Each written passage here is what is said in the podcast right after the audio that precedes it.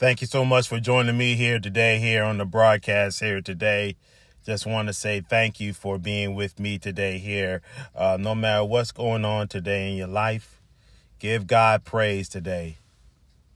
I am happy today. I'm not going to be on the line long today because no matter what's going on in your life, give God praise. We're going to go into our devotional today.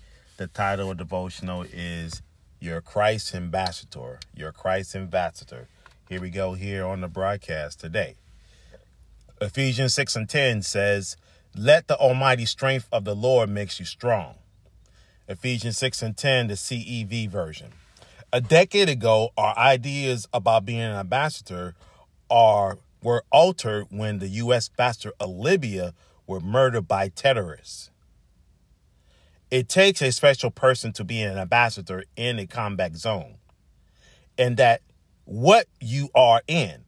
Paul writes, Paul writes, let the let the mighty strength of the Lord makes you strong. Put on the whole armor of God that gives and you can defend yourself against the devil's evil tricks.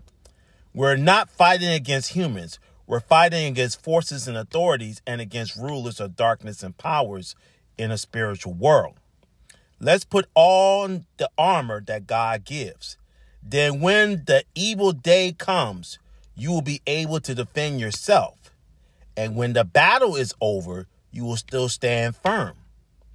Be ready. Let the truth be like a belt around your waist, and let God's justice protect you like an armor. Your desire to tell the good news about peace should be like shoes on your feet. Let your faith be like a shield, and you will be able to stop all the arrows of the evil one. Let God's saving power be like a helmet for the flaming arrows of the evil one. Let God's saving power be like a helmet, and for God's sword's use God's message that comes from the Spirit. Never stop praying, especially for others. That's one thing about me. I never stop praying. Always pray by the Spirit of the Lord. Stay alert. As an ambassador of Christ, your first loyalty must be to him in all your dealings. To be disloyal is tremendous. You say, that's a high standard. Yes, it's a high calling. It's also rewarding life that you can live. I'm not going to be on that long today. It is 8 a.m. 8 a.m. Eastern Standard Time. It's exactly um, 60 degrees here in Columbia, South Carolina. Thank you so much for joining me here today. Can you hear me today? Because I got my earpiece on this morning. So I pray that you can um, hear me this morning here today. Um, just want to see if anybody can hear me real well today here. Um, it's 8 a.m. Eastern Standard Time. I just want to say thank you for all of you who is with me on this day today. Oh, I appreciate that very much. Um, before I get ready to log off, I just want to go into um, a simple prayer today. I just want to go into the Lord's prayer today. Uh, it's it's a it's a simple prayer. It is a simple prayer. It is a simple prayer so um, I pray today that no matter what's going on in your life, give God praise today. Give God praise today because of all things and all battles that we deal with on a daily basis. Uh, I just want to go into that right now.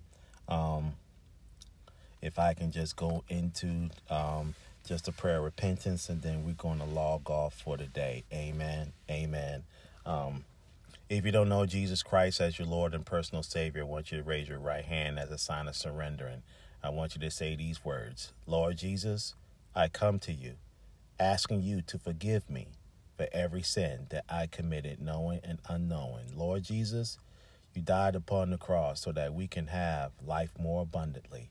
So, Father, come into my life, save me, revive me, and restore me and renew me for your purpose and renew me for your ways. It's in Jesus' name we pray. Amen and amen.